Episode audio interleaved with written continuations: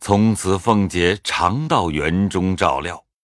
一日，刚走进大观园，到了紫菱洲畔，只听见一个老婆子在那里嚷。凤姐走到跟前，那婆子才瞧见了，早垂手侍立，口里请了安。凤姐道：“你在这里闹什么？”婆子道：“蒙奶奶们派我在这里看守花果，我也没有差错。不料邢姑娘的丫头说我们是贼，为什么呢？哎呀！”昨儿我们家的黑儿跟着我到这里玩了一回，他不知道，又往邢姑娘那边去瞧了一瞧，我就叫他回去了。今儿早起听见他们丫头说丢了东西了，我问他丢了什么，他就问起我来了。问了你一声也犯不着生气呀。这里园子到底是奶奶家里的，并不是他们家里的，我们都是奶奶派的。贼名怎么敢认呢？凤姐照脸啐了一口，厉声道：“呸！你少在我跟前唠唠叨叨的！你在这里照看姑娘丢了东西，你们就该问呢。怎么说出这些没道理的话来？把老林叫了来，撵出他去。”丫头们答应了。只见邢秀烟赶忙出来，迎着凤姐陪笑道：“这使不得，没有的事，事情早过去了。”姑娘不是这个话，倒不讲事情，这名分上太岂有此理了。秀烟见婆子跪在地下告饶，便忙请凤姐到里边去坐。凤姐道：“他们这种人我知道，他除了我，其余都没上没下的了。”秀烟再三替他讨饶，只说自己的丫头不好。凤姐道：“我看着邢姑娘的份上，饶你这一次。”婆子才起来。磕了头，又给秀烟磕了头，才出去了。这里二人让了座，凤姐笑问道：“你丢了什么东西了？”秀烟笑道：“没有什么要紧的，是一件红小袄，已经旧了的。我原叫他们找，找不着就罢了。这小丫头不懂事，问了那婆子一声，那婆子自然不依了。这都是小丫头糊涂不懂事。”我也骂了几句，已经过去了，不必再提了。凤姐把秀烟内外一瞧，看见虽有些皮棉衣服，已是半新不旧的，未必能暖和。她的被窝多半是薄的，至于房中桌上摆设的东西，就是老太太拿来的，却一些不动，收拾得干干净净。凤姐心上便很爱敬他，说道：“一件衣服原不要紧。”这时候冷又是贴身的，怎么就不问一声呢？这撒野的奴才了不得了。说了一回，凤姐出来，各处去坐了一坐，就回去了。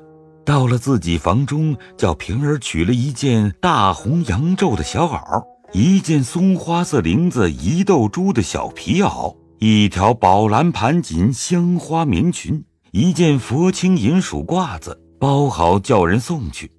那时秀烟被那老婆子聒噪了一场，虽有凤姐来压住，心上终是不安。想起许多姊妹们在这里，没有一个下人敢得罪她的，独自我这里，他们言三语四，刚刚凤姐来碰见，想来想去，终是没意思，又说不出来，正在吞声饮气，看见凤姐那边的风儿送衣服过来。秀烟一看，绝不肯收。风儿道：“奶奶吩咐我说，姑娘要携是旧衣裳，将来送新的来。”秀烟笑谢道：“程奶奶的好意，只是因我丢了衣服，她就拿来，我断不敢受。你拿回去，千万谢你们奶奶，承你奶奶的情，我算领了。”倒拿个荷包给了风儿，那风儿只得拿了去了。不多时，又见平儿同着风儿过来，秀烟忙迎着问了好，让了座。平儿笑说道：“我们奶奶说，姑娘特外道的了不得。”秀烟道：“不是外道，实在不过意。”奶奶说：“姑娘要不收这衣裳，不是嫌太旧，就是瞧不起我们奶奶。刚才说了，我要拿回去，奶奶不依我呢。”秀烟红着脸笑谢道。这样说了，叫我不敢不收。又让了一回茶，平儿同风儿回去，将到凤姐那边，碰见薛家差来的一个老婆子，接着问好，平儿便问道：“你哪里来的？”婆子道：“哈哈，那边太太姑娘叫我来请各位太太奶奶姑娘们的安。我才刚在奶奶前问起姑娘来，说姑娘到园中去了，可是从邢姑娘那里来吗？你怎么知道？方才听见说。”真真的二奶奶和姑娘们的行事叫人感念。平儿笑了一笑，说：“你回来坐着吧，我还有事，改日再过来瞧姑娘吧。”说着走了。平儿回来回复了凤姐，不在话下。且说薛姨妈家中被金贵搅得翻江倒海，看见婆子回来，竖起袖烟的事。宝钗母女二人不免滴下泪来。宝钗道：“都为哥哥不在家，所以叫邢姑娘多吃几天苦。如今还亏凤姐姐不错，咱们底下也得留心，到底是咱们家里人。”说着，只见薛科进来，说道：“哎呀，大哥哥这几年在外头相遇的都是些什么人呢？连一个正经的也没有，来一起子。”都是些狐群狗党，我看他们哪里是不放心，不过将来探探消息罢了。这两天都被我赶出去了，以后吩咐了门上，不许传进这种人来。又是蒋玉菡那些人呢？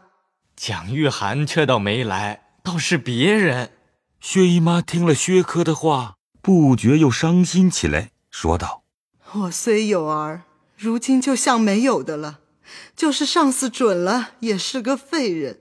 你虽是我侄儿，我看你还比你哥哥明白些。我这后辈子全靠你了。你自己从今更要学好。再者，你聘下的媳妇儿家道不比往时了。人家的女孩出门子不是容易，再没别的想头，只盼着女婿能干，她就有日子过了。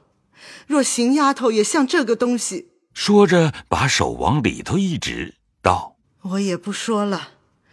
邢丫头实在是个有廉耻、有心劲儿的，又守得平、耐得富。只是等咱们的事情过去了，早些把你们的正经事完结了，也了我一宗心事。”嗯，秦妹妹还没有出门子，这倒是太太烦心的一件事。至于这个，可算什么呢？大家又说了一回闲话。薛科回到自己房中，吃了晚饭，想起邢岫烟住在贾府园中，终是寄人篱下。况且又穷，日用起居不详可知。况兼当初一路同来，模样性格都知道的，可知天意不均。如夏金贵这种人，偏叫他有钱。娇养的这般泼辣，邢岫烟这种人偏叫他这样受苦。阎王判命的时候，不知如何判法的。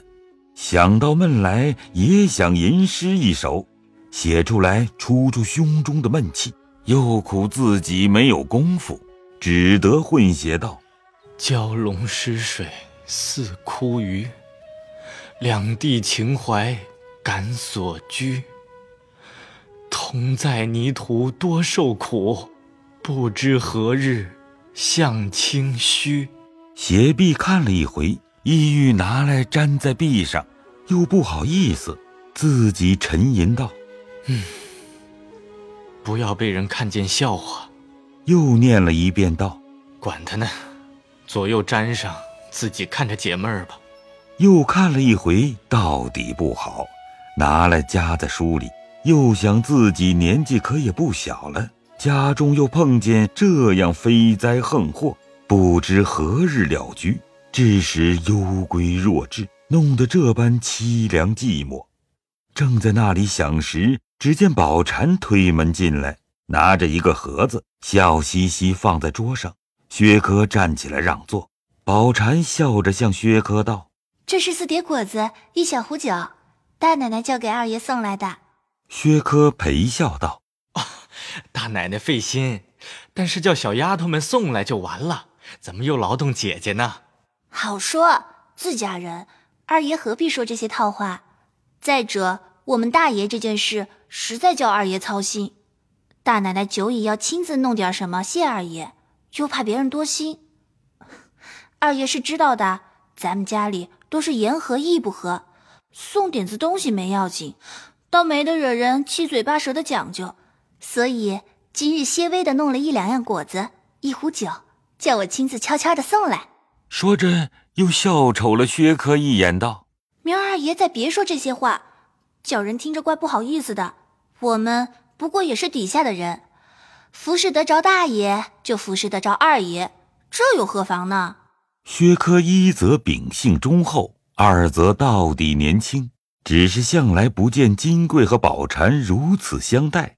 心中想到刚才宝蟾说为薛蟠之事也是情理，因说道：“呃，果子留下吧，这个酒姐姐只管拿回去。我向来的酒上实在很有限，挤住了偶然喝一盅，平日无事是不能喝的。难道大奶奶和姐姐还不知道吗？别的我做得主，独这一件事我可不敢应。大奶奶的脾气，二爷是知道的。”我拿回去，不说二爷不喝，倒要说我不尽心了。薛科没法，只得留下。宝蟾方才要走，又到门口往外看看，回过头来向着薛科一笑，又用手指着里面说道：“他还只怕要来亲自给你道罚呢。”薛科不知何意，反倒讪讪的起来，因说道：“姐姐替我谢大奶奶吧，天气寒，看凉着。”再者，自己叔嫂也不必拘这个礼。宝蟾也不答言，笑着走了。薛科时而以为金贵为薛蟠之事，或者真是不过意，被此酒果给自己道罚也是有的。即见了宝蟾这种鬼鬼祟祟、不尴不尬的光景，也觉了几分，却自己回心一想，他到底是嫂子的名分。哪里就有别的讲究了呢？或者宝蟾不老成，自己不好意思怎么样，却指着金贵的名也未可知啊。然而到底是哥哥的屋里人也不好。忽又一转念，哎，那金贵素性为人毫无规格礼法，况且有时高兴打扮的妖调非常，自以为美。又焉知不是怀着坏心呢？不然就是他和秦妹妹也有了什么不对的地方，所以设下这个毒法，要把我拉在浑水里，弄一个不清不白的名儿，也未可知啊。想到这里，索性倒怕起来。正在不得主意的时候，忽听窗外扑哧的笑了一声，把薛科都吓了一跳。未知是谁，下回分解。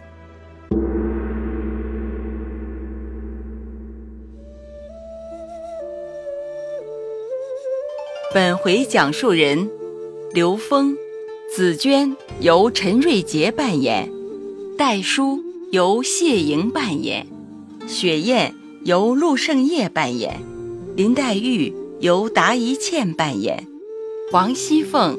由赵蓉蓉扮演，贾母由曹雷扮演，王夫人由黄一飞扮演，平儿由陈瑞杰扮演，薛宝钗由王冰田扮演，薛科由张国瑞扮演，薛姨妈由范丽娜扮演，宝蟾由陈瑞杰扮演，夏金桂由曹雅文扮演。谢谢您的收听。